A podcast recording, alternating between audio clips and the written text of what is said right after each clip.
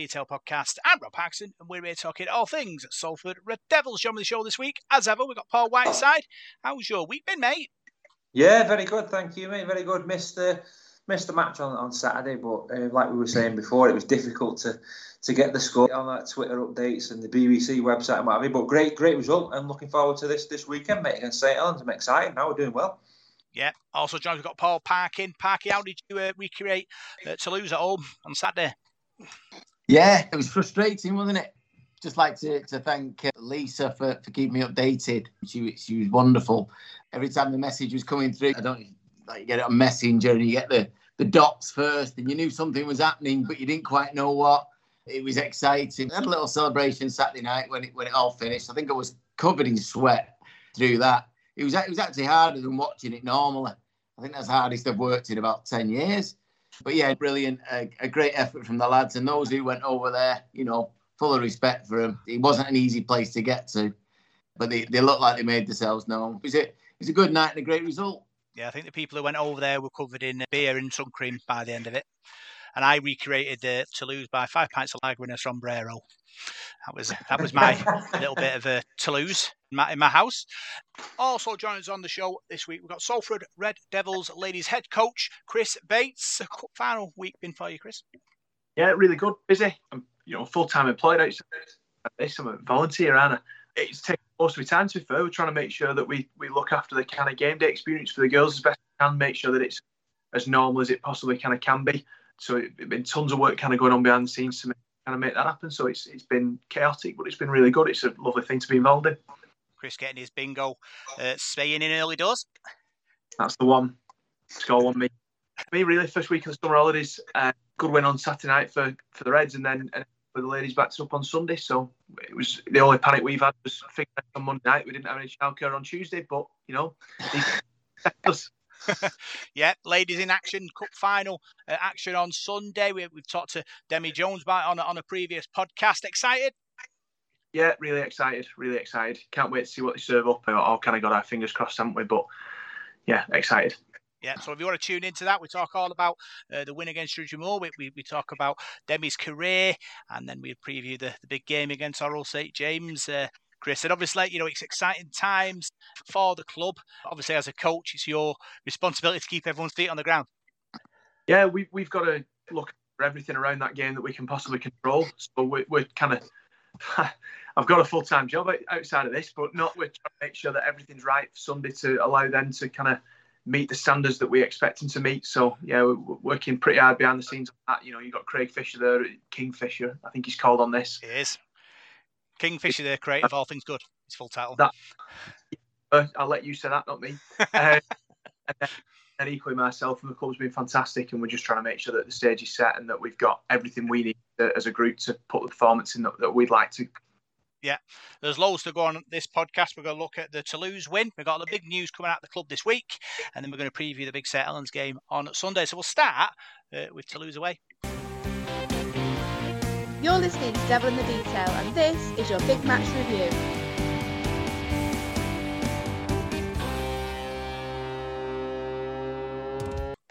So, Salford Devils were victorious against Toulouse. They won 24 points to 11.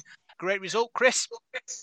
Yeah, brilliant result. I wanted to find some time today to have a bit of a watch of it on Red Devils TV. So, um, yeah, I thought it, I thought it was a really good result. I was just thinking how resilient are you know, that, speaks to the culture behind the scenes, I think, and what kind of has created there and the way the players are bought into it. I mean, you got Burgess flying back, three kind of cover tackles that, that he got tons of credit for, and I think that those highlights are on Twitter somewhere. But equally, you've got to knock a ball dead, and um, mm. contact work was really good. And I thought, you know, Toulouse were, were a bit scrappy and a bit ill disciplined, but it, it took us Salford side with a, a real bit of fighting them to, to find a win there. It, it's a really, really strong result where perhaps sometimes you win two big games in a row against mm-hmm. you, you kind of you see that natural drop and you lose a game that arguably you should win. So good to see him backing up and winning a game down there that was a real a real dogfight. Yeah, and obviously as a coach, it must give you that sort of excitement that you're seeing your team fight tooth and nail uh, for every every ball. Yeah, I, am sure you know, you're talking to an amateur coach about a Super League team. opinion, I think you've got to look at that, and you've got to look at those extra efforts that the players made to, to get over the line there. And they were, you know, if, if Burgess doesn't make those three tackles, and if he was that ball dead and make that extra effort, then you lose the game. Mm. You've got to look at that, and you've got to be made up with that. Not only with the effort, but but where the effort comes from. I think you've got to be buzzing with that. Yeah, we obviously we talked about minerals uh, last week. Uh, and Toulouse uh, took the score, left six 0 Obviously, thoughts at that point. I was thinking, oh, here we go. Yeah, it's funny. Like, I remember he used to say to me, Dad, when we used to get to away games and that, the story was he used to talk to me about all the 70s games. Oh, we get there five minutes late and Salford were always 5 0 down or 3 0 down or whatever. And we got back, we just been to see my mum on Saturday. We got back, she said, Oh, have a look what the score is. It's 5 past 7 they kicked off now. So we got it my phone. Oh, they get beat 6 0. And we were just giggling away about it. But no, uh, to be to be fair, though, I mean, after that, it sounded like a real dogfight, really. I kept saying to my missus, What's the score? What's the Salford score? And it was 9 6, I think. And then after that, next time she told me, it was 24 11.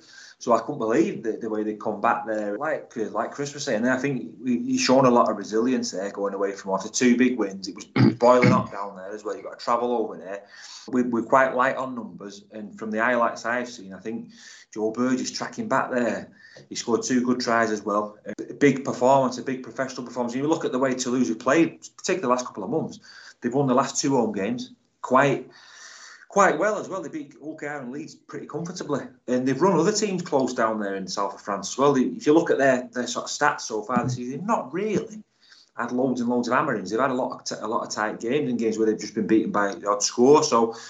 I didn't fancy us to win that game, so to, to win it, I think was, was brilliant. It wouldn't matter whether it was one point or fifty points. It's, it's a good win. Uh, we've just got got St Helens this week now, so it doesn't get any easier, does it? But but no, I thought that was a, a really professional win that down there shows the heart, Parky. Obviously, you know, we're 6 0 down, and Joe Burgess gets on the score sheet, kicked by Marc Sneyd, and, and Salford are back in the contest.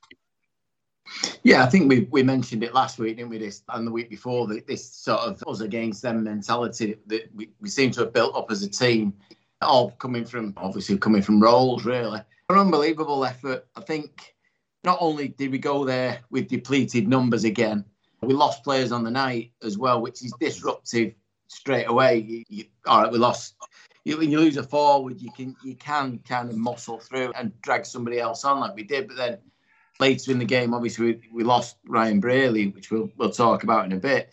And it's a reshuffle again. Another player coming on, playing that position, doing, and it just shows that effort that, that nobody's going to complain, nobody's going to help us either. And it's just a case of getting on with it. And on on Saturday night, that was the perfect example for me.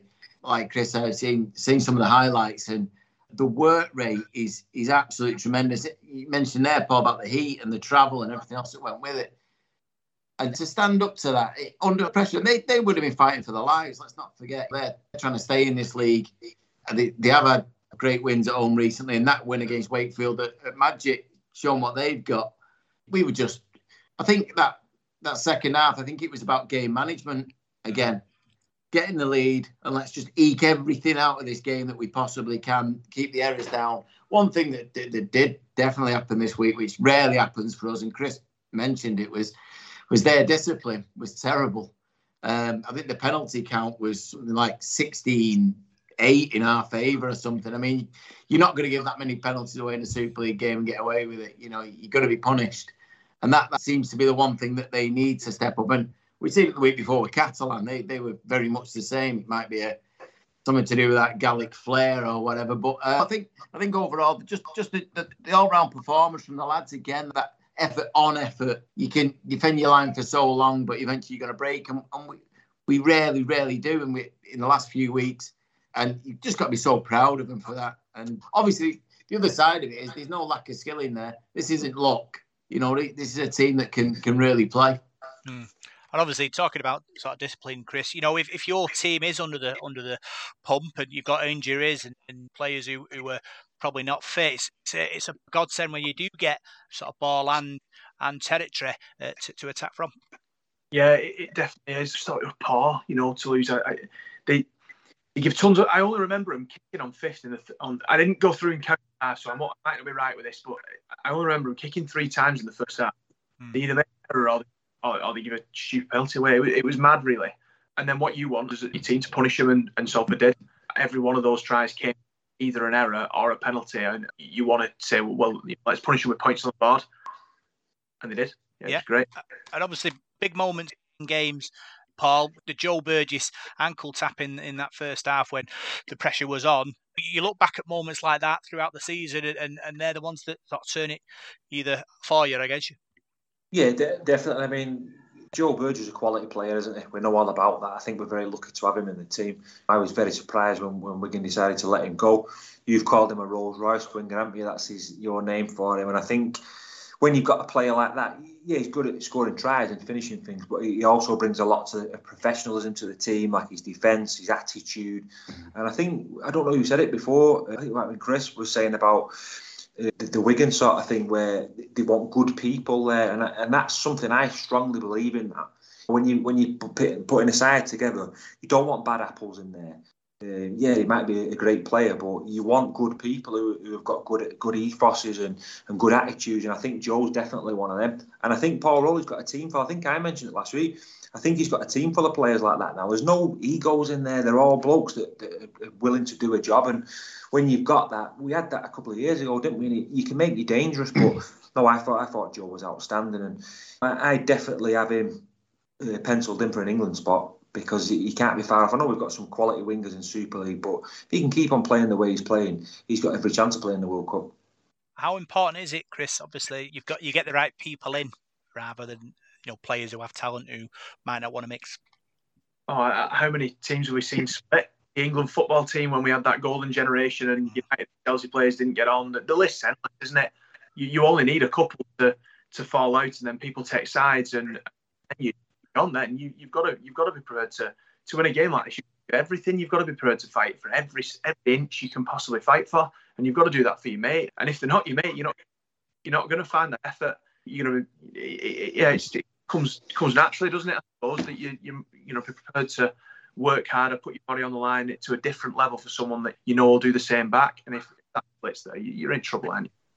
Yeah, obviously we, we come in at half time uh, sort of behind.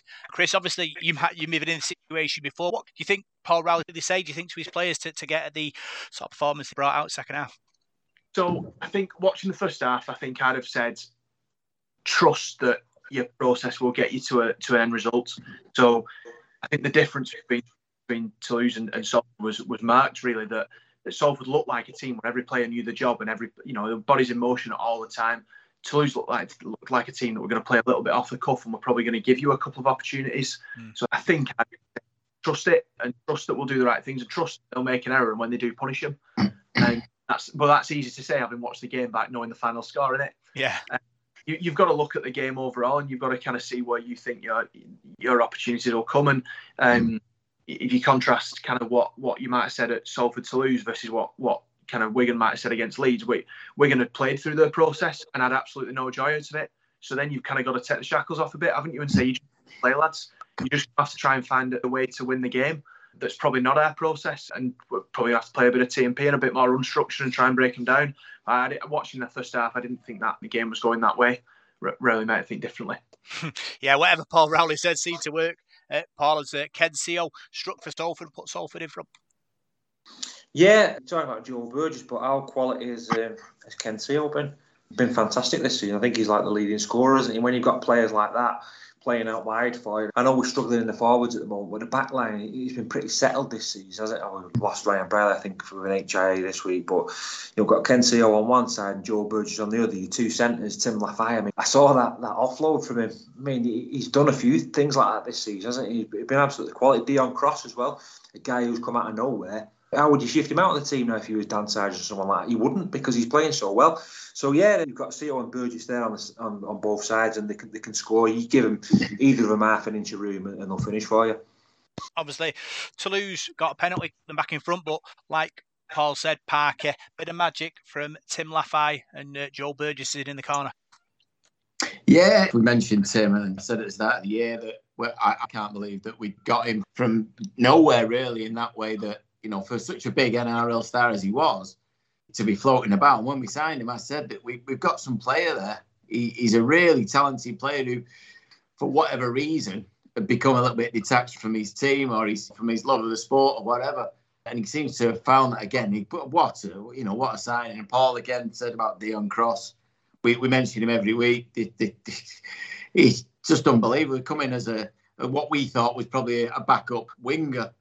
He's a Super League centre now, and that's that's definite. And I think I think we were lucky to find him. But you talk about the wingers, but we had a little discussion the other night, a few of us about Kenny Sio.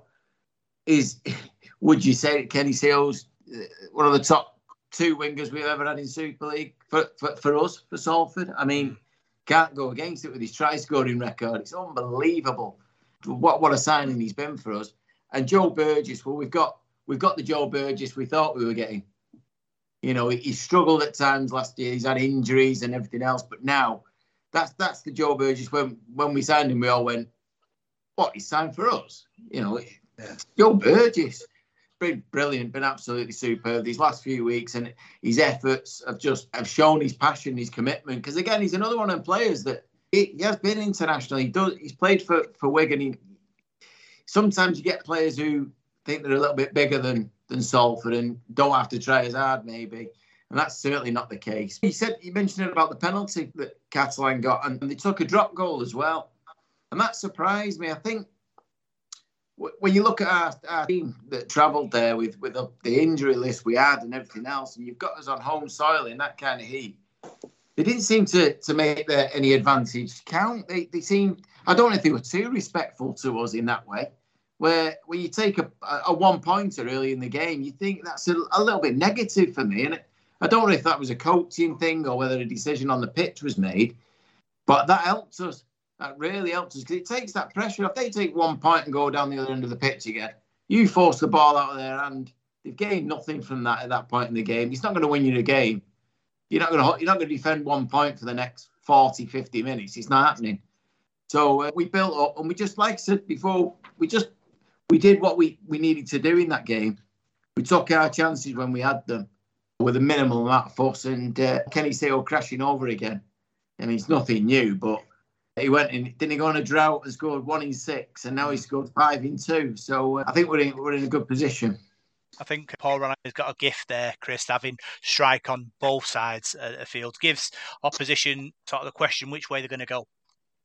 Yeah, the all the shape was phenomenal. I watched one try. It was Co's first, I think, but they set set to left edge, and then they go Sneyd, who dummies a drop, shapes a kick, pings the ball out the back to, and they all move in motion. They all move in unison, and they, every one of that, that kind of players knows their job. And it ends with a cutout ball from kind of Brierley, who then as a lead with him tips out the back, and then you've got you've got Croft who straightens pings the ball across the seal, and there's the space. It's it's just really really well executed. Watched it and thought hey, it's all right. That he knows what he's doing. But well, obviously, I suppose it's about sort of game management as well. As we talk about Toulouse, you know, making that decision to, to take the, the drop goal and, and the penalty. Uh, sort of as a coach, is it is it kind of a feeling, or, or, do you think it's more of a sort of like a process that you follow? Say, yeah, we get here, we take we take the two. So for me, it's a feeling. I, I can't tell you I've got it right. The drop really you know. I didn't know whether I thought it must have been the last play, and it must have been half time because it was their first their mm. first ball in a while. I was thinking, why aren't you testing them there? It's you, are on. It's, it's, nearly half time. I can't understand why you've dropped a goal. It must. It must be thirty seconds to go. But they played for another three or four minutes after. I, mm-hmm. I, I, I thought weird. I'd have, if I was defending against it, I'd have been saying well, that's a compliment in it. They don't think they can break us down. Hmm. And that's the thing about sort of big defence at Park. If you've if you've got a defence and, and you're playing against a team who, who are a bit concerned they can't get through, it's big psychological uh, up for you. Well, that, that's what happened against Catalan the week before, wasn't it? That that sort of seven, eight minute spell at the start of the second half where we defended. I've, I do not think I've seen us do that for, well, ever. And it broke them. It broke Catalan. I think they thought, and these these are quality, like their halfbacks are, you know, top quality. Catalan are a great team. Uh, and I think they just looked and thought, how are we supposed to get through this? How are we supposed to score? What, you know, we, we've tried everything. They had seven, eight sets on our line and, and got nowhere. And I think that that's what happened again. I think it, it, we all know that defence wins your games. If the opposition can't score, they're not going to beat you. It's as simple as that. And maybe Toulouse had looked at our defence from the week before, tried to have a plan to get round us, realised that it wasn't working for them either. You know, panic with a drop goal or whatever. And, and, and like Chris said there, as a defender, firstly, it's a massive compliment. And secondly, you're thinking, oh, for that, get a rest just taking one point. I've got I've, got a minute here just to recoup and get myself back and get back to the halfway line, kick the ball into their half and defend down their end of the pitch. It, it couldn't have worked out any better for us. I think that comes from defence, and I think they got a bit frustrated as well, a bit like Catalan the week before. And that's the thing about big defence. It's, it's what lifts people. It lifts, lifts the fans and it lifts the players. If you know, Paul, that you can keep a team out. Yeah, it certainly does. And we've said it loads of times. Coaches always say the defence wins your games, doesn't it? I think it, it takes that pressure. If you've got a team like Catalan, like they did the other week, seven sets of six banging on your line, it lifts your confidence for keeping them out and you're all slapping each other on the back and all that. But it, it also drains their confidence. So uh, you don't want to do too much tackling again because it can wear you out. But you can get your defence right and, and nailed on. You, you've got every chance of winning a match. Yeah. Obviously, Salford led 16 11 at that point. Chris, it was a break by Brodie Croft. Salford recycled the ball, got a penalty, kicked the goal, and that gave us a, a bit of a gap. Yeah, certainly did. And, and I suppose at that point in the game, you're thinking if we open something up here, then I back us to, to, to keep it. Hmm. And so, hence taking the two. I, I, I, got that one, to be fair.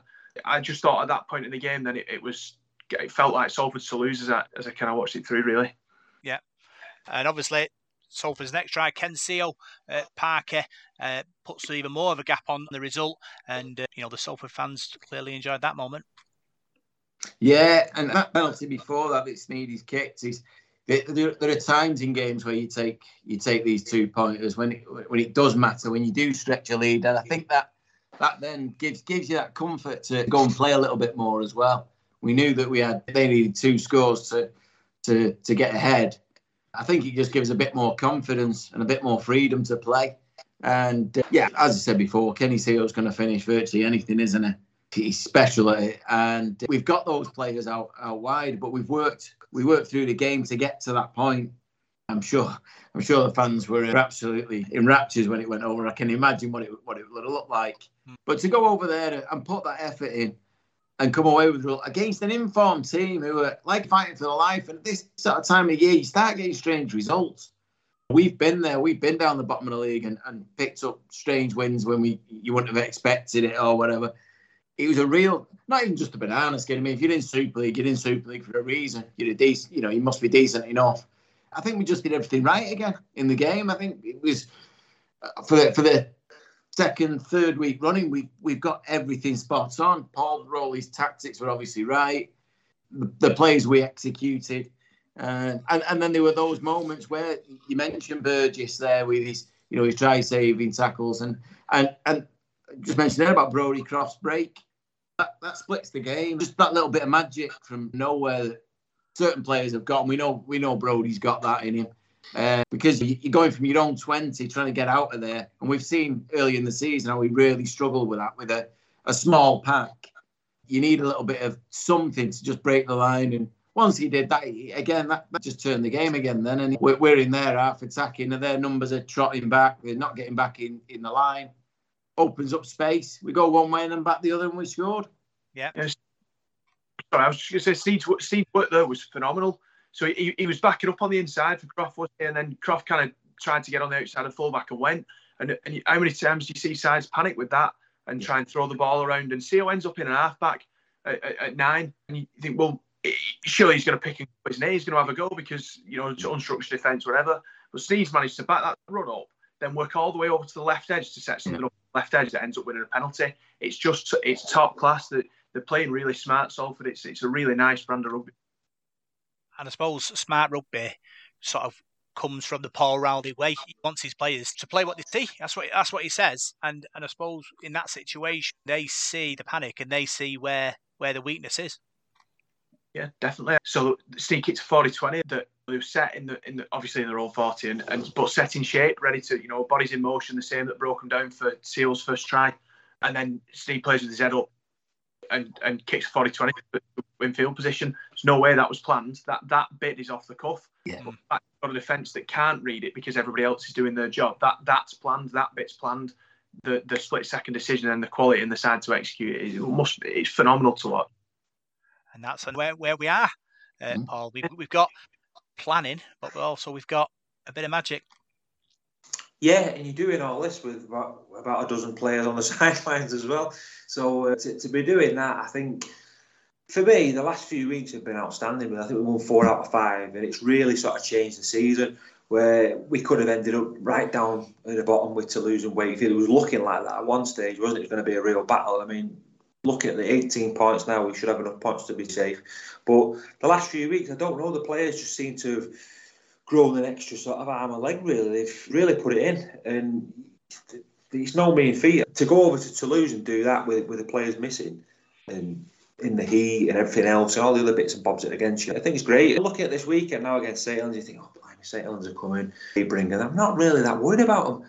I'm not saying I'm overconfident, but I'm confident we can cause them problems with the way we're playing the game. Certainly, a tough side to score against. The medium defence, they're professional. You know, they're not a champion team. We're nothing. They do everything right.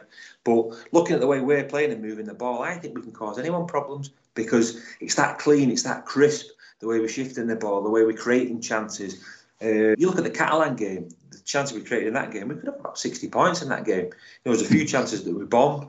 So if you can do that against a side that's probably going to be challenging for a grand final, it's uh, it's been outstanding. It really has last few weeks. Yeah, more heroics in, in defence towards the end, and Salford got over the line, winning 24 points to 11. Obviously, victory did come at a cost with Danny Addy being injured, Parky, and uh, Ryan Brierley failing his head after a head test after a horrific challenge. Yeah, I, I, feel for, for Danny as well. To start with, he's, he's he's really come into his own in the last few weeks.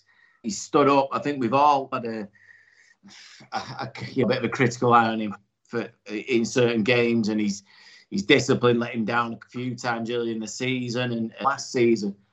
And then the last three, four weeks, he's come into the team again. He's been brilliant. He really has. He's stood up and kind of led in many ways. I think last week against Catalan, he was brilliant. And then he comes on. I think he was celebrating his a landmark game as well, wasn't he? I think, and he's gone. Oh, he's done his he's done his leg, and that's that's his season over. Another one. We cursed, I think, but I really feel sorry for him. As for Ryan, I, I I'm, not going into a Jon Wilkin rant, but I, I, having seen the tackle, I've absolutely no idea how no official on the day has seen it at all. I don't know what they were watching He's he's the man with the ball, passing the ball. There's nowhere else to look. There's nothing else to see, and somehow the referee has missed that challenge once the ball's got. I mean, it's it's a it's a horrible tackle. But to actually rub salt in the in the wound is that the RFL or Super League also haven't picked up on it. I would guarantee you, if that was a Salford player doing it the other way around, he'd be out for the next three weeks with a ban. so I, I don't you know, somebody did point out, I think it was a Wakefield fan, or it may not have been, it may have been a, a, a Warrington fan, strangely enough, saying, just look who you were playing.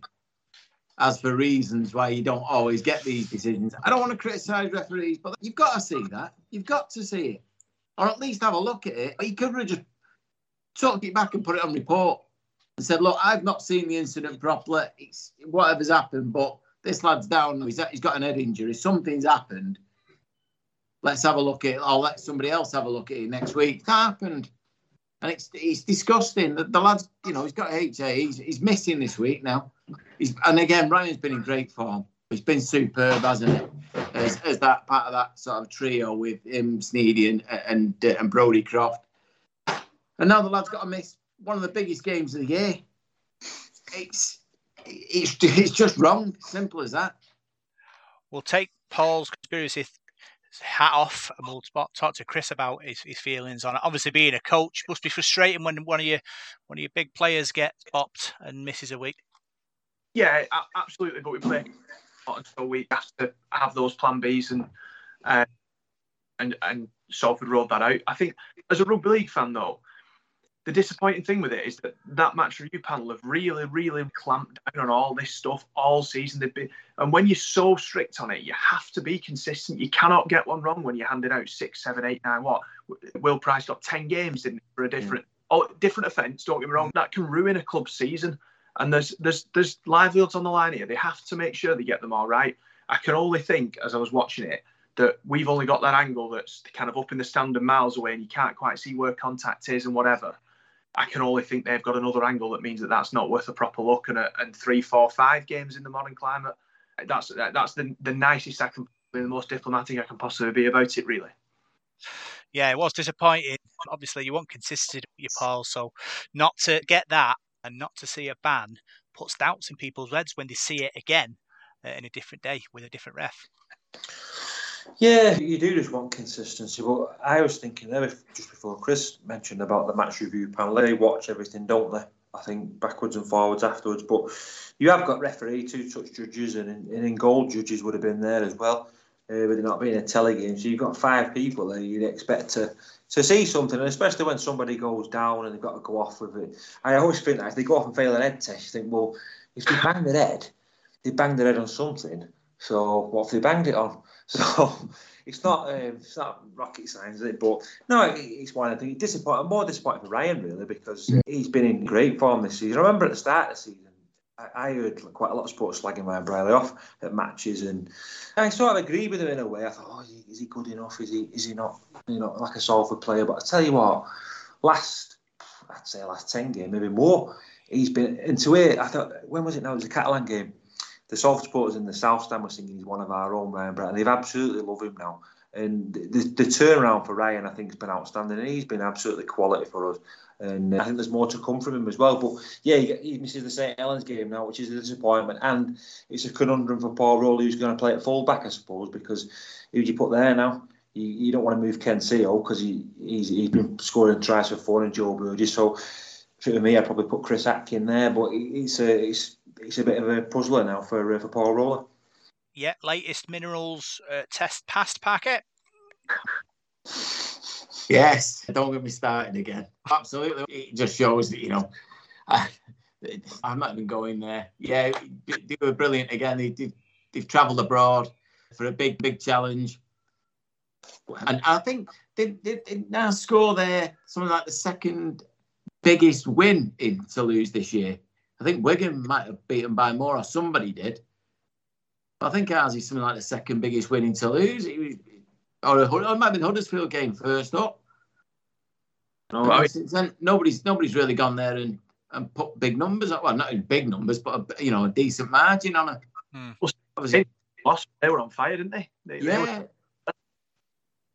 Yeah. Saints close. Wigan was close. Yeah. Obviously, Hull, KR, and Leeds have been beaten there. So to go over there and do that is, is some uh, that, there's your mineral straight away. so uh, yeah, we'll we'll move on from that. Obviously, Chris, as a coach, how eh, would you react? Do you think if if your team was being questioned about their ability as a coach? Eh, would you want to protect your players, or would you sort of want you to? Would you want to feed that to your players to see how you get a reaction off them? I've never been in that position ever, so I, I think you've got to use that as ammunition, haven't you? you, you they've got a got a right team talk for you, haven't you? I, I can't. I, I, I, did listen to it live. I couldn't believe he said it. Uh, what what a, what a mad thing to say for a team that's turned out the kind of that, that they have. I, I, thought it was bizarre, but it's got a right team talk for you, hasn't it? Mm. You've got to try and find a way to motivate your players and. Um, it plastered all over the gym the next time they're in it. If it, you know, in, in my eyes, but I have I've never been in that situation. Well, we know what you're going to do when it when it does happen. Well, as long as it doesn't come from this podcast. No, no, it'll be, it'll be. Uh, yeah. Imagine we just turn on you. What's going on, Chris? so fantastic victory for Salford. Let's just quick look at the, the stats. Top tacklers: Alex Gerrard, thirty-seven, Callum Watkins, thirty-one. Brodie Croft 23, Andy Ackers 34, Ben Hellewell 35, Elijah Taylor 39, and Ryan Lannon 22. Paul, tremendous effort uh, in France yeah, and Alex Gerrard, I think, is another player that's that's coming in. I think we've mentioned this a few times now. I think he's been a great signing for us. He's another one. I think good, good person, good person off the pitch, head screwed on, a nice lad to chat to, and I think he's brought an awful lot to the side. Callum Watkins, we spoke about him the other week, didn't we? He said, what a signing Callum's been. At first, it looked like he, his career was over. You know, he, had gone over to Toronto, he had a terrible time with injuries, but I think that time out he's had, he, he's trying to prolong his career because he's playing so well at the moment and he's took to, to back goal like a duck to water, hasn't he? He's, he's really, he looks solid. he's so big. He, he, looks bigger than he ever did when he was at Leeds. So uh, I'm glad he's playing for us. He, he's doing really well for us. But yeah, forwards work hard. They've got to work hard. And I think this week we've got a couple of forwards coming back, haven't we? We had uh, Sam Luckley and Sitaleki Akauola suspended, but for Toulouse, so they'll be back. So they're going to boost the pack this week. So so yeah, which is going to be another big test against the big Saints pack. Yeah, top makers Callum Watkins 82, Brodie Croft 146, Jack Arkwright 118, and Ben Hellewell 73. Uh, Parky, I think Hellewell 60 minutes in uh, in Toulouse. What a tremendous effort that is. Yeah, I'm not sure what's what's happening with him. I know we did we only have him for a fortnight. Is he is he gone back to Fev? I'm not sure whether we're going to be able to keep him. He's looked he looked really good in in, in you know obviously in the, the, the couple of games we've had him. Certainly his work rate is is up there, isn't it? That's the, the decent guys keep hold of, I think, at the moment. Obviously, he's another one of those with a point to prove as well. You know that they can do it at this level. And then you mentioned Brodie Croft there, another hundred and whatever meters. I mean, he did hundred nod last week. I know it's it's different for a halfback to you know, well, any any back really compared to when the forwards make hundred odd meters. It's it's a little bit tougher at times, but just just unbelievable, tremendous stuff. To, take the ball in as many times as he does. Brodie Croft, he's for a halfback, he's, ridiculous, really. He shouldn't be shouldn't be taking the line on that much, I don't think. He's going to lose his head at some point. But uh, no, all round effort. And, and, I just want to, you know, echo what Paul said again about, and we had it last week about Callum. He just, you'd think he'd been a back row most of his career, the way he's playing there at the moment. And he's, he's again, just what Paul said, his size. It's only when you get close to him you realise how big he is. Mm. He's because when when he was playing obviously centre for Leeds, he looked all right. He looked quite good, but he was always quite lean, wasn't he? And just you never really saw that about him. And then a few weeks ago, I was in the West Stand and he was, you know, warming up, and I was just like, "Is that really him? He's not that big." And he was, he, he's a massive unit, really. Mm. But and he's got, he's got pace, he's got great hands, and his work rate has been just unbelievable. And again, Paul was mentioning Burgess about the, the England squad. And I know we're blessed with back rowers, but as a utility, a player that could also fix another area of the pitch if needs be, I, I don't think Callum is a bad shout for, for a squad place, at least for England. I really don't. I know you can only have so many, and these young lads out there, great players. But when if you're going to pick players on form, like they say they will, I don't know. I think he deserves a shout. Yeah. Talking about the carries, Chris, uh, Ben Hellewell 13, Alex Gerrard 11, Jack Arkwright 16, Brodie Croft 16. Obviously, in in France, uh, tough environment, you want your forwards to, to, to carry, and they did. Yeah, yeah, they definitely did, and, and uh, they never went away. And, and we talk about playing smart again. I, I thought I don't think I've really seen a Super League team try and try and kind of drag a team down to a level. I thought they were I thought they were filthy at times to lose. I think I think it was on right. It was it was even nearly on camera. He passed the ball from right to left, and and and then five, six, seven, eight steps later, he got whacked, and and, and Hicks gave a penalty for it. And what was kind of thinking, what what am I watching here? But to, to stick at it and to keep kind of making me to stick to stick to kind of not get dragged into that fight and not end up throwing a punch or whatever because you lose your head is, is top rugby. It's mm. top rugby. Is what you need to do to win a game like that. It was Brodie Croft in all three of them stats then? Tackles, meters. He was. He was. Let's have a look. Uh, yeah, 23 tackles and 146 metres and 16 carries. Well, so for a player on their hands there that's really enjoying it and prepared to put a shift in, you can't whack that, can you?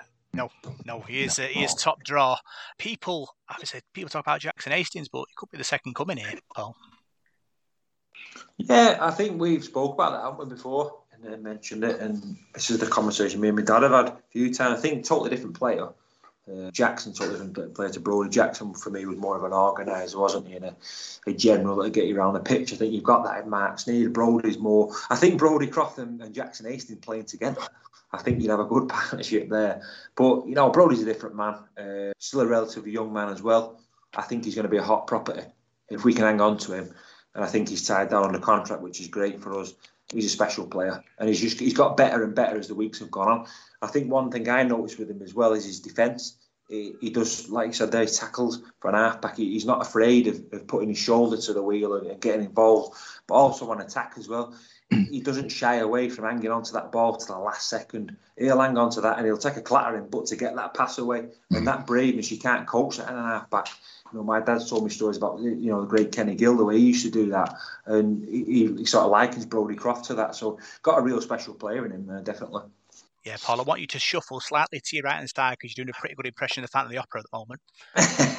sorry, sorry, I'm really dying. I'm trying not to echo. So, talking about uh, big thanks for your three word match reports of man of the matches. Chris Fisher, what a win, Burgess. I said Trigger, next win, Burgess. Mike, knackered, great dig, Burgess. Christopher Fletcher, Twitter updates. Joy Burgess, Colin Reynolds, Budge the Hero, Burgess, Peter Bray, a massive win, Burgess, Taylor, Mac Taylor, Burgess, simply magnifique, Sam Green, Super Joey Burgess, uh, Andy Lancashire, Minerals, Minerals, Minerals, Burgess, and uh, yeah, what a great win for Salford Devils, Parker. Yeah, I'm just checking the player of the year running. I think from what you've just said there, that's going to put Budgie in second place. Oh, Yes. So uh, Spoiler. it just shows because he missed, you know, he missed quite a bit, uh, quite a few games as well this year. So that just shows the effort that he's put in and the impact he's had. Yeah, I mean it's hard. I didn't put a man of the match report in this week or anything like that. I wasn't there. I can't say. But one thing that did come out of it, from what I've the, the bits I've seen and people have you know spoken to, was how good Marc Sneyd was. Mm. How, how he just controlled the game for us, and uh, that that's the Marc Sneyd we, we, we want. You know, the, the first game at Cas this year when we saw it, and we went, "Wow, this is you know we've got a scrum half who can do that." Mm. Uh, and then it, at times this season he's faded out of games or not really put his, his stamp on it. And then this week he's he's led us round a pitch like like the player that we signed. You know, he used all that experience and all the, all the talent. Let's not forget that. And uh, yeah, apparently he put in a real a real good shift the other day. Obviously, you got Brodie Croft with him, but he's it's great to see Sneedy doing that. And uh, from what I have seen, and I noticed last week at Catalan, he was smiling a lot more. He doesn't smile a lot. He doesn't. He's something I've noticed, but he seemed to be smiling quite a bit last week, and hopefully he was smiling again this week. And maybe it's just a sign that he's enjoying his rugby a little bit. Be saying to Steve, can you get Marc Sneyd smiling for me? Please, on your pictures. Tell you to be honest though, it took me a while to find a, a picture of Paul Rowley smiling, Chris. So it did take me a while, but I got one.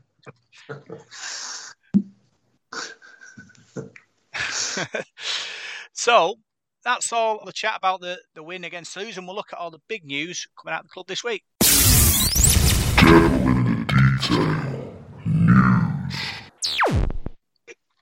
So let's talk about the news.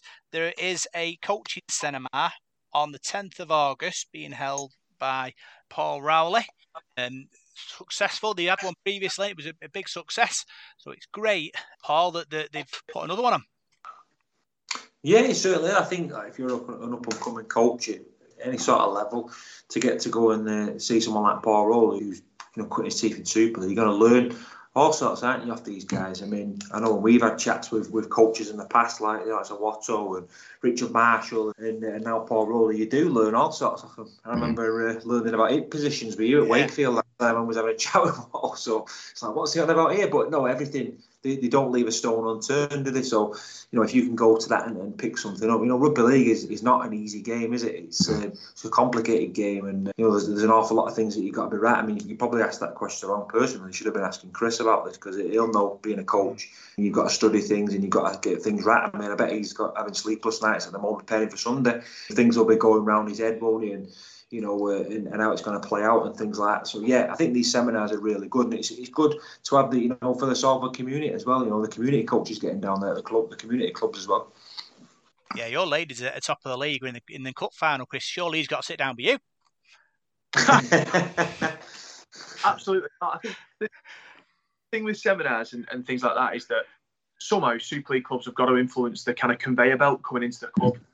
And some do that very well. So previous to this, I was in the junior game and St Helens were fantastic at it. Widnes were really good at it and spent a lot of time with me as a coach because we, they had five or six of, of my lads down at that time. And, and it, th- those community coaches are looking after your next Crofts, Sneyds, Brierley. So you've got to somehow influence the quality of the kind of the coaching that they get. And, and that, you know, what better way than than Paul Rowley taking a bit of his time up to talk to those coaches and try and inspire them and give them different drills and tell them where the focuses should be and and, and really try and influence that that that conveyor belt. I think it's exactly the right thing to do for some. Yeah, so 10th of August, 6:30 till 8 p.m. Uh, contact the club if you're what a if you are an amateur coach and you, you want to you know tap into to Paul Rowley's uh, philosophy and uh, your boys or girls could be could be playing the Paul Rowley way too. Other news: Golden Lottery is being plugged again by the club. Parky an ideal way uh, to put some funds into the the club and help it grow. Yeah, is this uh, is this a new venture? Is this the, the, the one that we've had, you know, sort of Yeah, one for a while? the one I think it's a cash of the one we had for a while. It's a, a pound or Yeah, yeah. pound a week or four pound thirty four a month, But uh, and you've got a chance of winning two thousand seven hundred and fifty quid. We had, uh, the going back. It's been going back for years. I think the sort of the club lottery in, when it was Lifeline. I don't know if you remember that back Yeah. in the eighties. I remember my mum winning it once. Was absolutely buzzing. She won a grand, which you know. In the, in the what the eighties, that's, a lot of money. That a lot is a lot of money now. If I'm honest with you, I know lots of people who were in that who weren't rugby fans, not even interested. But it was a lottery. You had a chance of winning. I think there's various prizes. Isn't it? I think it starts like like twenty quid or twenty five quid, and then up to the to the big ones, if you like. So uh, yeah, and it's it's easy to do. I know uh, you used to have quite a few people coming around collecting actually. I don't know what happened to that. How you do it now? You must direct debit through the club, I, I presume. I must be. I'll speak to my mum see if she still does it. You know.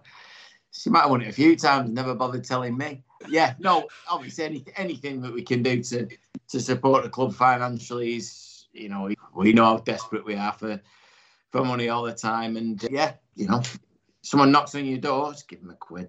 And if she has won it, Parky, one laptop, one microphone, please. That's the that's the shout.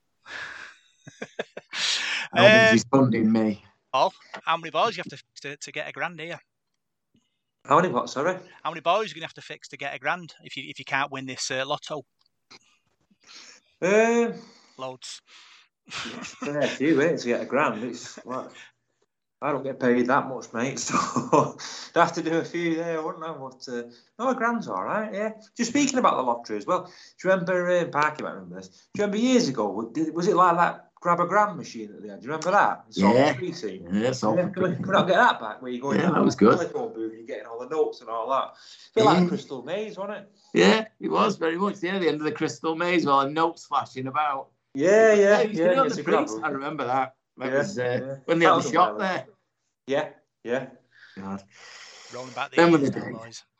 them were the days. Showing our age. Mm. Oh, Obviously, it's a great thing, Chris, and hopefully, you know, people get involved in it and and uh, it'll help the club.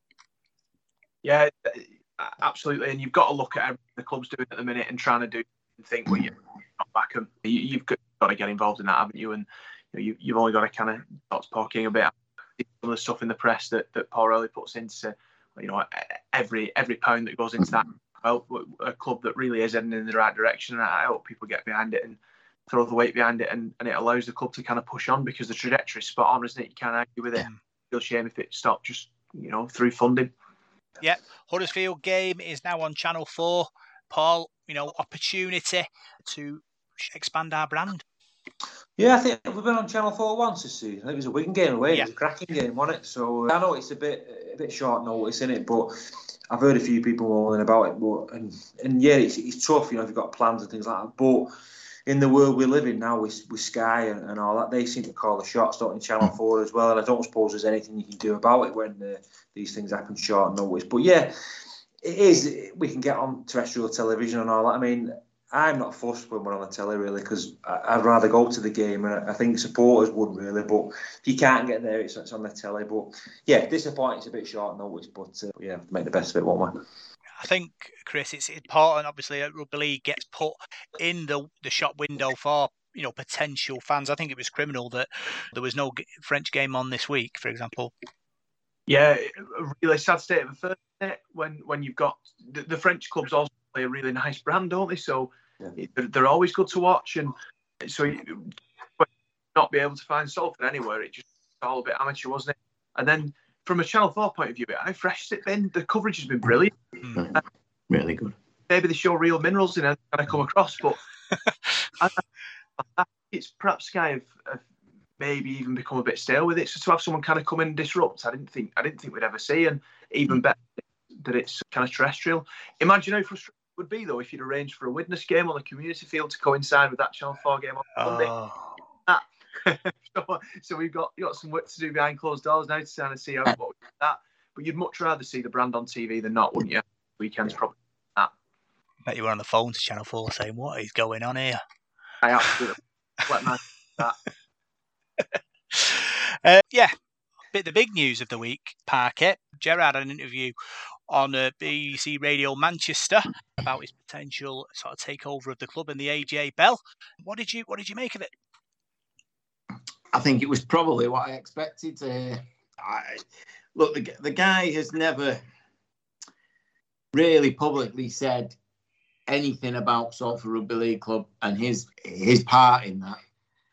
From what I take from what was said was obviously he wants to buy the stadium, and that's that would be no easy thing to do. You know, there's so much paperwork and commitment. Don't forget, it isn't just owned by Salford Council. There is Peel Holdings. One of them is going to have to sell something, and they're going to want what they want. And there's a legal side, and and then you've got what happens with with Sale. Do they because haven't they got an agreement with the stadium to stay there for so long? Is a Salford City moving in? You want Swinton there. Obviously, we need to play there. What happens to our rent? Does it go up or down? There's so much to say, but from what he said, and, and this is the way I read it, was that he wants to buy the stadium and make it self sustainable, thus putting money back into the pockets of the clubs, i.e., we control what happens on a match day.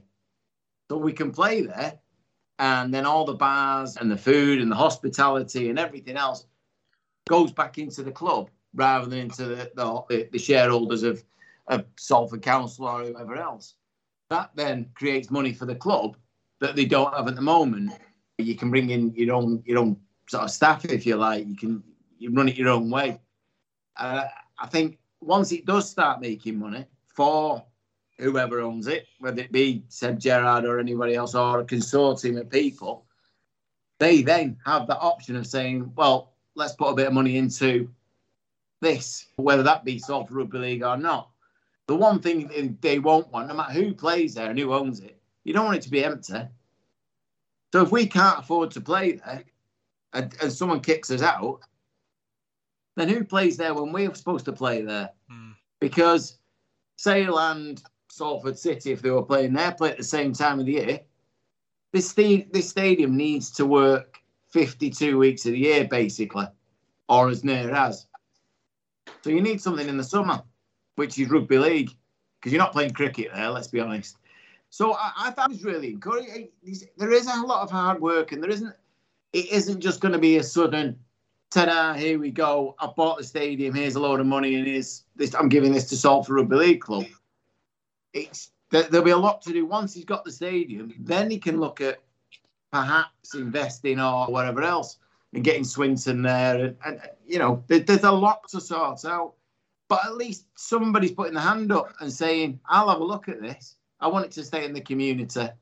I don't want, you know, let's not forget the way it was heading, and we've all been there at these meetings with Paul King, where it's a case of if Sale get it, our rent goes up, we can't afford it, we move out. Moor Lane's the only option.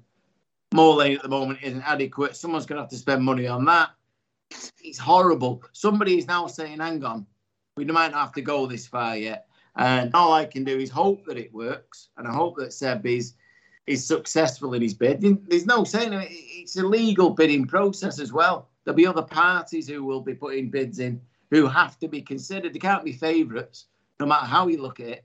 And it has to be financially beneficial to whoever's selling the stadium. So there's a lot to go through. People were telling me that it didn't sound positive. It wasn't this, that. It's what it's what I expected. These things can take years, never mind months. I mean, you, you know, you only came on the surf to the surface a couple of months ago. He might be further along than we know. Who knows? He might drop it on us. But as it is at the moment, it, it's a case for us as beggars and choosers. We we haven't got a voice in that stadium as it is. If Seb Gerrard takes over, does that then give us a, a, a chance and a voice? Well, that's all we can hope for. And I, I just wish him well. That was a that was a men's parky, but I, I can't put that in a two and a half minute highlight. Um, No, no, no, basically. Well, so I, I don't know. I just yeah. There's no easy way around it, is there? Unfortunately, but that's that's the way it is. It's, people were like I say, people were disappointed with. He didn't come out and say, "Yes, I'm buying it, and I'm going to put half a million into Salford next season." They're living in dream worlds if, if that's what they think is going to happen, because it doesn't work like that. Hmm. He's he's going to invest a lot of money on his company and his his own personal fortune. He's going to have to work out what benefits there is to him owning a rugby league club. And Paul King will will tell you this, and John Wilkinson before that. There's no money in that. There's no, you know what I mean. You don't go in, you don't buy a rugby league club to make money because it, it won't happen. You'll lose. So a lot to take in, but uh, it's encouraging that somebody's there and somebody looks like they're going to be fighting our corner for us. Yeah, he does talk about it being a complicated situation. He talks about investing a bit of family and later down the line having private investment. He wants to turn it into kind of an event sort of area uh, with the community involved as well, with Salford and Swinton both playing there. He did mention, like Parker said, there's other bids involved, but he did say it was it was sort of nine out of ten, sort of down the line, Paul. So it's encouraging from what from what he said. Yeah, it's like Parky said, it, it's encouraging that someone's put their hand up and, and wanted to get involved. I mean, I, I get what Parky's saying about people being disappointed. I think when you're a supporter of something, you become a bit emotionally attached, don't you? I'm certainly, I'm Parky as you are. And yeah, we'd all love somebody like Brian Snape to come along and, and, and build it up like they did in the 60s or buy the team, bring players in, build a social club. We'd all love that. That's the dream to rebuild the Willows and things like that. But uh, times are different now, aren't they? And probably that's not going to happen. So there, there's a lot of potential there. I mean, I've never understood why that land's never been used. You've got some real, real valuable land there where the ground is, you know, the Port Salford and things like that. That that land must be worth an absolute fortune. So there must be stuff earmarked for it because there's plenty of land there, and you've got the stadium, and then you've got nothing else. So to me, if you can buy that as well and, and, do stuff with it, I mean, Peel Holdings and people like that, oh, the land, they're not sort of they never seem to sell anything, do they really? So it's difficult to get land off them and things like that. So this is probably we, we don't know the ins and outs of things, do we, and what's going on. So like Pike said, it does take time. Uh, he didn't really mention the club in that interview, really, Salford as a club. So uh, it's one thing, isn't it? He, he wants to get that land first, but I don't know. It's a very, very difficult situation. It's a very, very complex situation with land and buying things. And I'm the wrong person to ask really about stuff like that. Rugby league's my sort of thing, but when it comes to, to money and finances and land and this that, and the other. I, I'm uh, I sort of lead with emotion sometimes, but no, I, I wasn't disappointed. I'm just glad that there's somebody there who's interested, and, and we'll have to just watch this space and see what happens. I don't think we learned a lot, a lot from the interview, but you know, uh, you think these things take time, don't they? So fingers crossed, uh, something happens. As someone in the in the club, Chris, have you got a, a Seb Gerrard list of stuff I want and a, a, a stuff I need now? no, absolutely not. No, uh, it, it was interesting to listen to, wasn't it? I mean, he was never going to come out and give you that the ins and outs of a financial package that he's put together and who's in and who's. He never was, but I think clearly some work's going on behind the scenes. That's going to be costing him money, and that's commitment. That's probably not learned from it. There's some sort of plan there and some sort of vision. Spending money with legal teams and whatever to try and get it over the line. That's probably all we all we really learned from it. In terms of shopping list, no, right now that's just addressed to Mr. King, and we'll see what. Final bit of news. Paul, Saxon Soul Night being run by the Supporters Trust. It's on the 30th of July at the Bluebell, 7 pm till late, £50, food included. You spoke to Shirley on a, a pop up podcast about the great stuff that the Trust are doing at the moment. Yeah, certainly. And I know Shirley's very passionate about that. She's the, the chairperson now, Shirley, back to, to do that. And we know we all know how passionate she's about Salford and, and you. So, uh, so yeah, if you can get behind that night and, and support it, it's a nice pub, the Bluebell, as well. I've been there a couple of times. Anything like that, you know, get involved with Supporters Trust because to me, if you're a supporter of the club, it's only a 10 to be a member. Just just be a member and it's you get to you get to read all my match reports and bits and bobs like that as well. So uh, and you get your emails and your newsletters. But you, you're doing a good thing of, of helping the club, aren't you? And, and there's some good events that go on. You've been to, to loads, you, Parky, where the players have been and take the time out. Paul Rowe takes his time out, and last year Richard Marshall did stuff like that. And, and the good nights, aren't they? Everybody sort of gets there. It's a bit like a supporters club in a way, isn't it? Where we can all go and have a chat and have a beer together. So, uh, so yeah, the supporters trust is cool, and you know, uh, Sheila's doing a good job there chairing it. So if you can get down there on Saturday, I think you'll have a good night. Soul News is pretty good as well, isn't it? Yeah, I think the supporters trust sponsor Kate Gary. I think Yeah. uh, Chris uh, do a fine job, uh, sort of uh, funding the club and helping them do what they can do. Yeah, certainly do. Do a brilliant job, and and yeah, the, the support I get is very much appreciated. She was she was blown away when she found out she had a sponsor and, and made up that it was the Sports Trust. Yeah, a, fan, a fantastic initiative. Brilliant. So that's all the big news coming out of the club this week. And now we'll look and see what's happening in the world of rugby league with Whiteside's World of Rugby League.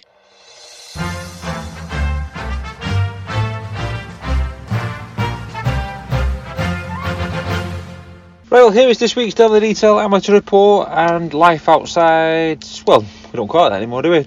Daily Detail amateur report and World of Rugby League, Whiteside's World of Rugby League.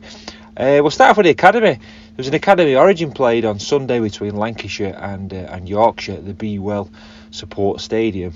Uh, I'm not too sure whose stadium that is. Wakefield, I think that Belle Vue will call it. And, uh, and Lancashire won by 34 points to 14. Uh, their man of the match was uh, was John Vaughan. John plays for uh, St Helens. He's a centre. The, the the side for Lancashire was Ben Lane of St Helens, Jacob Douglas of Wigan, John Vaughan St Helens, Jack Darvish of Warrington, Jake Thewlis of Warrington, Jack Sinfield of Leeds Rhinos, Will Roberts St Helens, uh, Lembu Bardiel Wells who plays St Helens, Kieran Nolan St Helens, Max Wood Wigan, Mackenzie Buckley of St Helens, Richard Nasemba of Wigan and Calvin, sorry, Callan Divine of, uh, of St Helens. On the bench they had Ben Hartle of Warrington, George Delaney of St Helens, Harvey Hill of Wigan Warriors and Ellis Archer of St Helens. Uh, the Yorkshire side was mixed up of uh, players from all, both sides of the Pennines. Alfie Edgell of Leeds, along with Riley Lumb of Leeds, Connor Barley of Hull KR, Oliver Pratt of Wakefield, Lewis Martin of Hull, Sullivan Medforth of Hull, Miles Lawford from Bradford Bulls, Jake Higgins and Bailey Aldridge of Leeds Rhinos, Ellis Hobson Wigan, Charlie Severs of Hull, Adam Holroyd of Warrington, Kyle Armstrong of Hull. On the bench for Yorkshire was Alfie Dean from Castleford, Nick Staley from Hull, Lewis Green from Warrington, and Ben Littlewood from Leeds Rhinos. So congratulations to Lancashire, they won that game by 34 points to 14, and it was a good game as well to watch. Lancashire John Vaughan, captain, impressive uh, all-round display with uh, a try of the series. So uh, a good win there for Lancashire. And as I said, if you look at some of the surnames there, there's some quite famous uh, rugby league names there, isn't there? Jack Sinfield as well, and, and one or two others. So uh, so yeah, some stars of the future in the making there. There was no youth and junior league action in the northwest as they've uh, now finished for uh, for the summer. But we've got some uh, national conference news for you. We'll start off in the Premier Division. Rochdale Mayfield having a tough time of it at the moment. They were beaten at home to Lock Lane. They led 12 8 at half time against Lock Lane and were beaten 30 points to 16 at the end of the game. So Mayfield slipped down the table. Uh, Lock Lane are up to fourth in the table. So uh, so Mayfield not a million miles away. They've got 14 points, 7 wins from their 18 games. Moving on to Division 1. Saddleworth Rangers were beaten at Schoolall by 38 points to 22. In Division 3, it was two wins for the Oldham teams. They both stay at the top of the table. It's East Leeds who are top with 16 from 18. Warriors stay second and Oldham St Anne's third, respectively. Oldham St Anne's won at Seaton Rangers by 28 points to 10, and Waterhead Warriors had a good win over East Leeds at home by 54 points to 10. Well, moving on to the Northwest Men's League, there was a lot of no results again. I'm not too sure why, but in Division 1 it was Haresfinch 12, Folly Lane 4. In Division 4 South and East, Higginshaw 6, Burton Woodbridge 20, Oldham St Anne's a 46, Waterhead Warriors a nil. The fixture for this week, there's a derby on Friday night, the 29th of July, Division 2, Salford City Roosters are at home to Cadishead Rhinos. On Saturday in Division 1, Wigan St Cuthberts are at home to Folly Lane, Ulverston play Bury Broncos. In Division 2 on Saturday, West Horton Lions are at home to Pilkington Recs A. So that's uh, the Northwest uh, Men's League rounded up. We'll move over now a long way, uh, 12,000 miles or so, to the NRL. It was uh, round 18 action at the weekend. There were some big scores and, and well, big results rather than big scores, and uh, some real close games as well. As we said last week, Penrith Panthers played the West Tigers, and it was a very, very close game, top against bottom. You got to feel sorry for poor old West Tigers. They were beaten this week. Another massive game for them. They played second top this week. So after playing top last week and losing by a couple of points, they played North Queensland Cowboys, who were second away from home, and were beaten agonisingly by 27 points to 26. They led 16-6 at half, so a fantastic effort. uh, from from the Tigers, but beaten by 27 points to 26. Canterbury Bulldogs had a good win. They beat Gold Coast Titans by 36 points to 26. Penrith Panthers overcame Cronulla Sharks. They were trailing 10 points to 8 after. I think they were trailing 10 0 at one stage in that game. I saw a bit of that match, and uh, they come back in the second half and had a good win. They beat Cronulla by 20 points to 10. Cronulla are at third in the table at the moment, so that was a big game. Canberra Raiders beat New Zealand Warriors 26 14. Newcastle Knights 12. Sydney Roosters 42. St George Illawarra 20. Manly Sea Eagles 6. Parramatta Eels 14. Brisbane Broncos 36. And Melbourne Storm's tricky run continues. They were beaten again, this time at South Sydney Rabbitohs by 24 points to 12. So, top of the table, Penrith stay top, 17 wins from 18 games. Then it's North Queensland Cowboys on 28 points. Cronulla have got 26. Brisbane 26. Melbourne Storm 24. South Sydney Rabbitohs 24. Parramatta Eels 24. And Sydney Roosters 20. Then after that, it's Manly Sea Eagles on 20. Canberra on 20. And St George Illawarra on 20. There's a bit of a gap then to Canterbury Bulldogs. So anybody down to St George Illawarra is uh, in line for a playoff place at the moment, still fighting. So the fixtures this week Thursday, Manly Sea Eagles face Sydney Roosters. That's a 10.50 kick-off on Sky Telly.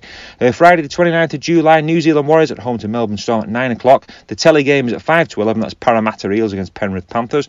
On Saturday at 6 o'clock in the morning, Gold Coast Titans at home to Canberra Raiders. The telly game is half past 8, Cronulla Sharks against South Sydney Rabbitohs. Uh, at 10.35, Brisbane Broncos play West Tigers. And there's two games on the Sunday. Neither of these are on the telly though. Newcastle Knights against Canterbury at 5am and St George Illawarra against Newcastle Knights at 5 past 7. So moving back over to uh, to these shows, it was um, another big weekend in the Super League. We'll start off with the Super League. It was round 20. Some cracking matches again. Catalan Dragons played uh, Huddersfield Giants in, in France, and that game was four apiece at half time. McQueen with a try for, uh, for Huddersfield. Chris McQueen, you know, for a second row, seems to score loads of tries. But uh, 13 points to 12, Catalan winning that game with a Sam Tomkins uh, field goal with two minutes from time. Hull FC, they continue their disappointing run. They led 18 14 at half time against Castle, battered in the second half, 46 points to 18 at home to the Tigers. Leeds Rhinos, probably surprise result really there at Headingley on, uh, on Thursday night. They beat Wigan Warriors by 40. 42 points to 12. Toulouse Olympic 11, Salford 24. Big win for Salford away from home there. Wakefield 12, St Helens 13 after Golden Point extra time. I'm pretty sure Wakefield were leading 10 0 at half time. I'm sure they were leading 12. I think uh, Mason Lino kicked a penalty goal in the second half. He also missed two conversions as well. So, uh, yeah, uh, it was a, a Welsby uh, drop goal four minutes into extra time. Agony for Wakefield beaten 13 points to 12. Warrington 22, Hull Kingston Rovers 30.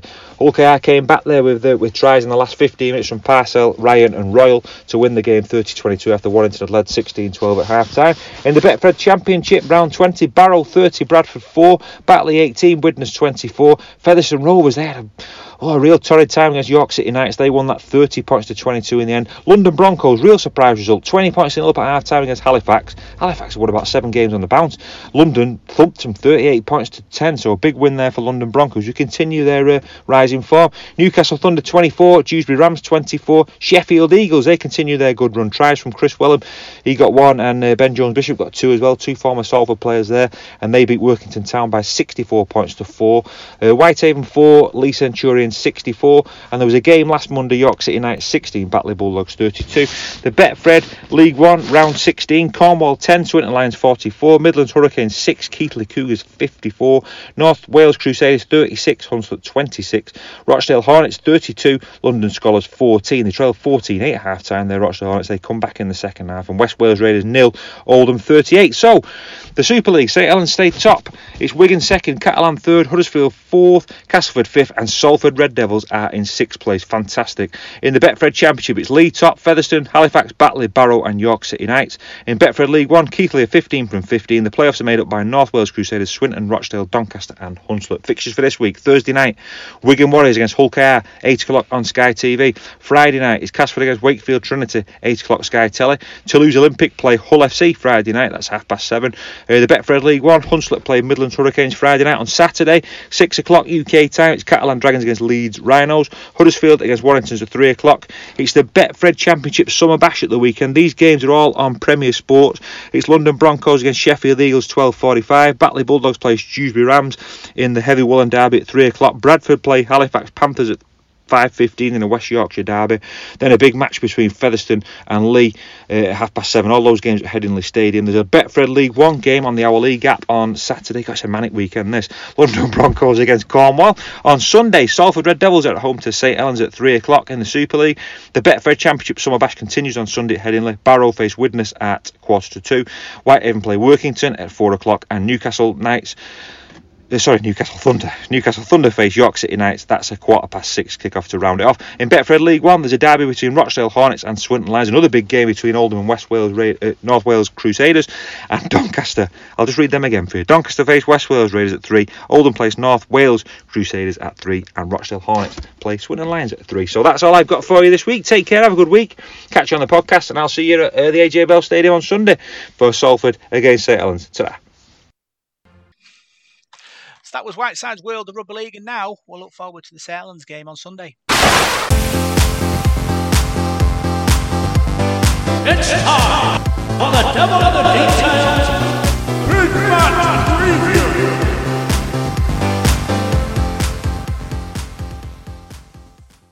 I spoke to head coach Paul Rowley in the official press conference ahead of the Helens game on Sunday, and this is what he had to say.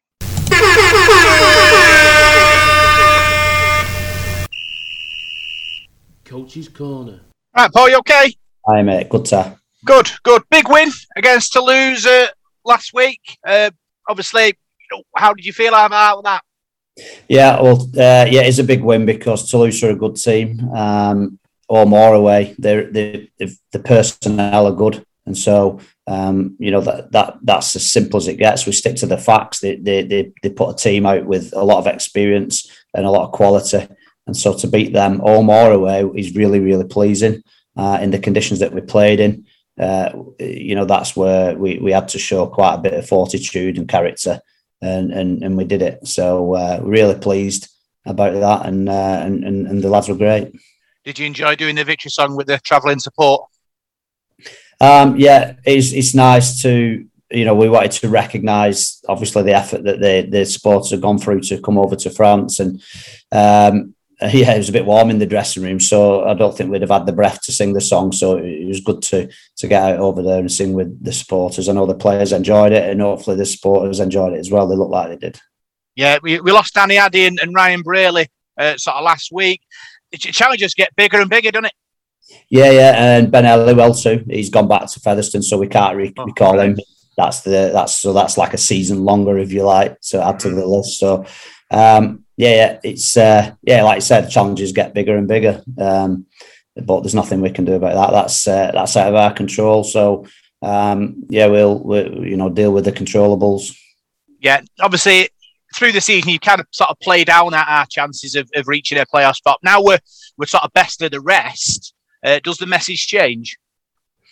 Uh, message to to the fans or to to, To, to anyone you want to send a message to? Uh, yeah, well, we're not sending any messages to anybody. Uh, we, we have uh, internal uh, discussions where we have a quality control, obviously, and and we just aspire to improve, which I think we have done um, quite significantly, and uh, and we just continue to try and better ourselves given the circumstances that we find ourselves in, and and the table will be what it is at the end and and uh, and that and, and and we'll be where we deserve to be, not as a group but as a club as well. So um, you know we, we, we've clearly overachieved to get to the point where we're at now. Um, so we just want to just keep trying to uh, to better ourselves and improve. Yeah, obviously uh, coming off two wins, big game against St Helens on Sunday. Win that, and uh, we can all start dreaming a bit. yeah, I mean, what do you want me to say about that? So yeah, it's just an almighty challenge against St Helens um, and and we've prepared really well. And obviously, it's a tough challenge that we're looking forward to. And um, you know, it was the the start of our good run was our performance against St Helens. So we uh, we have we hold them. You know, we have a lot of respect for St Helens and, and and what they are as a club and and as a team over the last few years. So um, yeah, we're looking forward to hosting them here at the AJ Bell and and and, and pitting our wits against them. Yeah, final one from me. How important is it that people are so for to get behind you on Sunday? Well, I, I don't think it's any coincidence that our best performances have always come, uh, you know, it coincided with a really vocal support in, in large numbers. It's always vocal, but the, the larger the numbers, obviously, is more helpful. And uh, I think it brings the best out of the lads. So, um, you know, like I said before, uh, we, have you know we promised hundred percent, and and you know we're really grateful. Keep keep coming and enjoying the journey with us. And uh, like I say, it's it's it's a it's a team it's a team job. This it's uh, and that team includes the supporters. So uh, win, lose or draw, we, will stick together and and, uh, and we'll represent the badge as best we can. Brilliant. Cheers, Paul. Good luck. Cheers. So, Salford Devils face St Helens at the AJ Bell on Sunday Parquet. Two big after two big wins, take on the champions home. Big big game. Doesn't get any bigger, does it? No. I don't know what else you can say about St Helens as a as a team. I know they struggled last week against Wakey, but uh, again, like a bit like us in Toulouse, who went they went to Wakefield, a team who was who was you know struggling and but fighting for their lives. It was always going to be tough for them. They went ten behind, and then just shown that that grit and quality of champions to come back and, and turn them over. It's a massive test. I don't need to bang on about the bodies we've got missing, but it, wouldn't be easy to play Saints with a full team. They, they, they're, they're magic, aren't they? They really are. They do everything right. They're just relentless. I think that's the key. And, and you can't switch off. You can't have five minutes. You can't, like Wakefield showed the other day, doesn't matter how hard you fight for it. Saints have just got that that thing. I don't know what it is, or where they get it from. It's just ingrained in them that they'll they'll keep going right to the very end. And uh, we're in for a real a real battle. Um, but like Paul said before, strangely, I'm not I'm not worried. Not not that I'm not worried. Saints could easily put 50 on anyone on the day. That's that's who they are. That's what they do. But I think we've got real. I'm going to say it minerals, uh, and we we we could we could upset them. I'm not saying we'll go out and beat them. I'm not saying anything you know dramatic like that. But I don't think Saints will fancy it. I don't think they'll, they'll be looking forward to coming here in the form we're in. They'll have seen that, you know, Kristian Woolf will be watching the, the, the, videos of us. He'll know all about our play and everything else. And, you know, Saints are just, as a team, you're not going to surprise them too much, but they'll, they'll understand that they're coming here for a battle and they'll be fired up. I mean, I was glad they won last week. I thought they might rest a few this week, but it doesn't make a difference, as as was proved a couple of years ago when we played we played them and they put basically a reserve team out and that reserve team now is is making up more or less the bulk of the first team. But they nearly turned us over then. You know, that's that's the kind of club that they are. I'm looking forward to it. I mean, the brand of rugby from both teams is exciting. Saints are always great to watch, aren't they? they they're just they are the entertainers, and that's how it is. And you watch us at the moment, and we, the same could be said for us. We're probably, in many ways, a mini St. Helens, mm. and that's the, the biggest compliment I can give us. But they they're, they're just magic, aren't they? They've got players all over that park that can can just turn a game. I mean, Welsby at the moment, what a where did he find him? How did he get hold of him? I mean, he's just he's magic, and he's just one of God knows how many. And then they've got you know the old warhorse in in James Roby, for me is is an absolute walking living legend. I can't say enough about the guy. He's he's phenomenal. Still, after 19 seasons, he's got to be in the top two or three hookers every season. He's he's just class. So a really good game. And the only thing you know I, I do hope is that the public come out and get behind us and get behind the boys because they deserve it. They really deserve what they've proven to us in the last well the last probably since we beat Leeds a while back.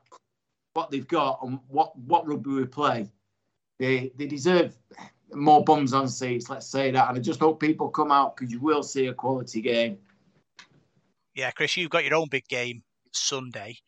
But obviously, you know, in, in this situation, two wins, big crowd, how much is, is on you and, and how do you protect your players?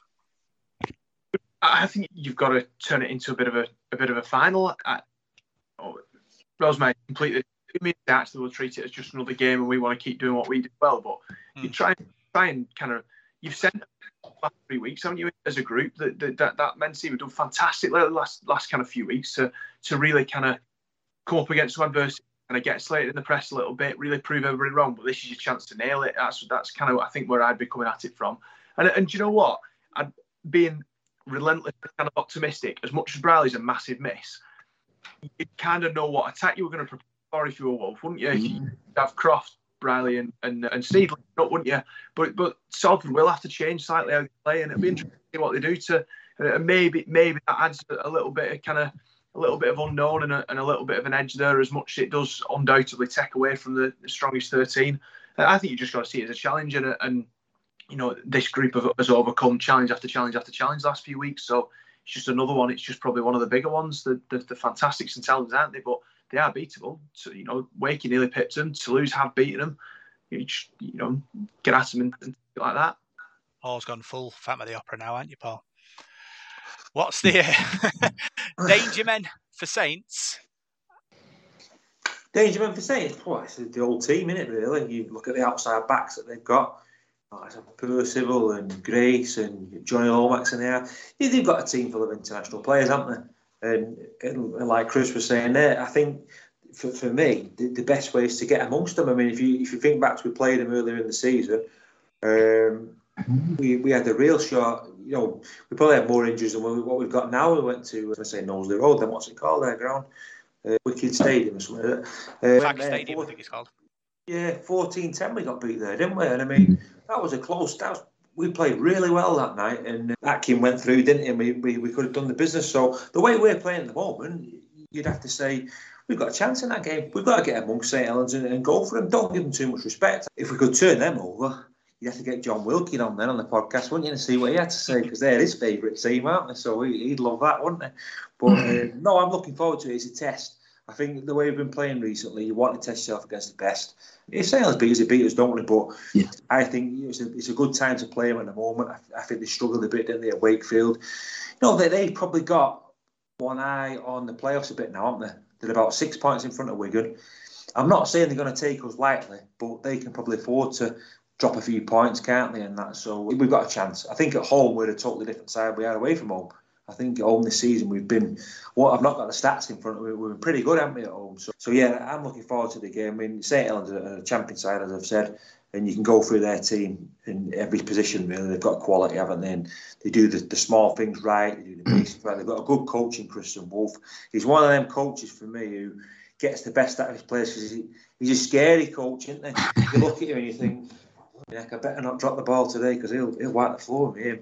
So I think he gets the best out of that side, and they do. They play like an Australian team, very sort of low on mistakes and quality in attack and defence. So we're gonna have our work out, no doubt about that. No Ryan Brierley this week.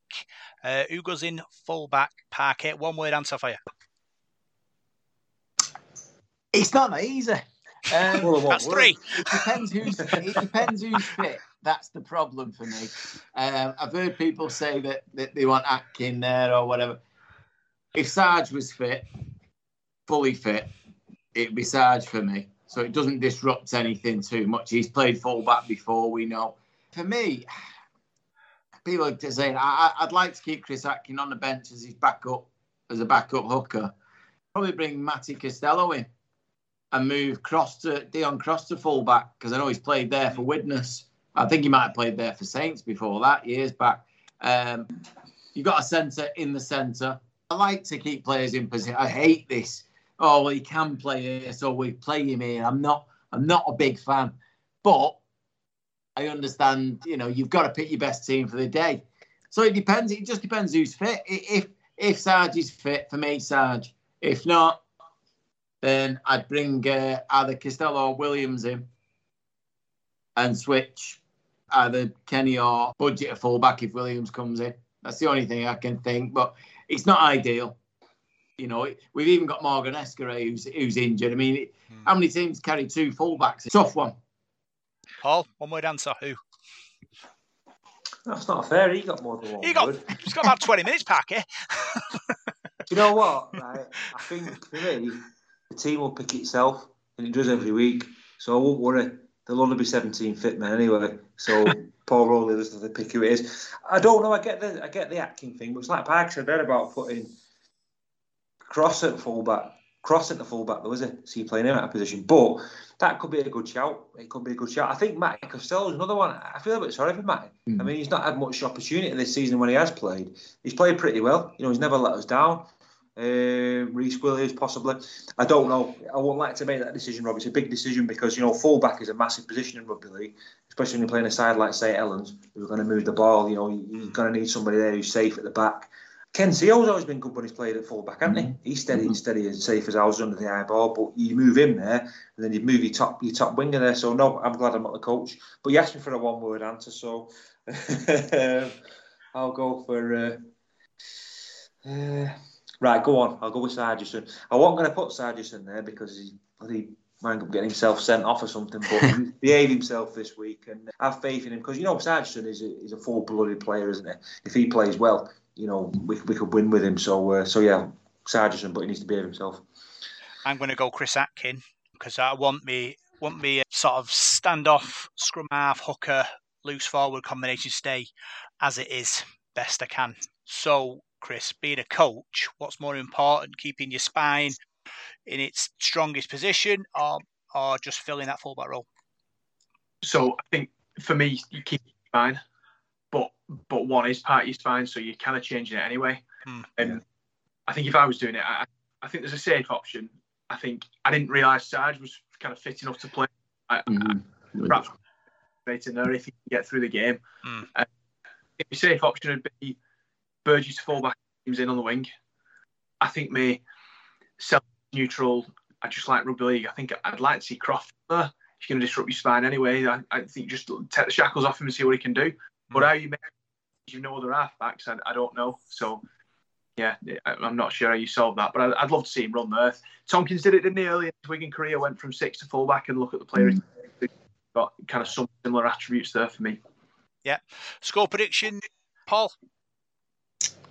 I've not done mine yet, so let's do it at the top of my head. I think my points in the game should be sunny. It's going to be nice, I think, on Sunday, innit? So I'll say Salford. Uh, mind you, Saints a good defence, aren't they? Hmm. Salford 28, Saints 24. 28 24. Story behind that. No, 'cause it's just made it up. Two How about you, Parker? Uh, what's your prediction? 18 14. T 14. Story? No, not got one. I've just, I've just, it's come off the top of my head because I, I, I, if, if I'm dead honest, I think Saints will win. So, but I'm going 18 14 Salford. What's your Just so I can get the big game on Sunday, Chris? Not yours, the, the men. Yeah, yeah. Um, I'm going to go eight, and I'm going to go last minute penalty need Oh, way on the touchline. Top man. Top man. top man. That's what it's all about. I'm going to go Salford to win. I think it's going to be fun in the sun for Paul Rowley's men. So I'm going to go Salford 30, Saints 12. And Brodie Croft scores twice. From fullback. From fullback. Correct. so yeah, we're hoping for a for a big win and uh, keep our minerals flowing. Parker. Yeah, it's important. We, we've got ourselves in a sixth spot now, haven't we? But I mean, following this game, the, the, the teams we play are more or less all around us. This is this is the you know the, the, the big the big test. If we get anything from this, the confidence that'll give us going forward, you know, into to Huddersfield and, and Hull coming up and Leeds, Cas, Warrington. They're all, you know, they're all winnable. If you can beat Saints, let's be honest, you can beat anyone, it doesn't really matter. But to keep that momentum going, it's it's a big game. But like Paul said before, we get beat off Saints. Is anyone surprised or shocked or upset? Not really. They're a phenomenal side in the top of the league for that reason. So we've nothing to lose. Um, unlike last week where we did have to lose. I think. Very good. I think it'd be, uh, sorry, that's that's Yeah, horrible. sorry, indeed. Um, no, I think I think it'd be I think it'd be a great game. I think two entertaining teams throwing the ball about in the sunshine, decent crowd on. I, I don't know what more what more you can want from a Sunday afternoon, except perhaps to go and see our women go and win a trophy. Mm. It's been a, it's been a really good podcast, Chris. Big thanks for joining us uh, on on the podcast. Good luck on Sunday. We're all behind you. Yeah, absolutely loved it. Thanks ever so much, and, and sincerely thanks for all. Oh, it, it really is appreciated. It really is. Another great show. Paul talking all thing uh, Salford Red Devils. Yeah, I'd just like to wish Chris and the ladies all the best. You know, you know, go and smash it, go and win that trophy on on, on Sunday. It should be should be a great day for you. Deserve it all the hard work that you put in this season. So good luck. And as for the first team, you know, let's hope we can get a result, but let's hope we don't get any injuries. I mean, if we get beat, let's just no more injuries. We don't want more people missing for the week after. So, uh, so yeah, looking forward to it. Good luck, Chris. Yeah. Big thanks to this week's uh, Devil in the Detail podcast. I'm Rob Parkinson. You can find us on Facebook, Devil in the Detail SRD. You can find us on Twitter at DITD SRD. And you can find us on SoundCloud, iTunes, Radio Contact, Spotify, and YouTube. See you soon.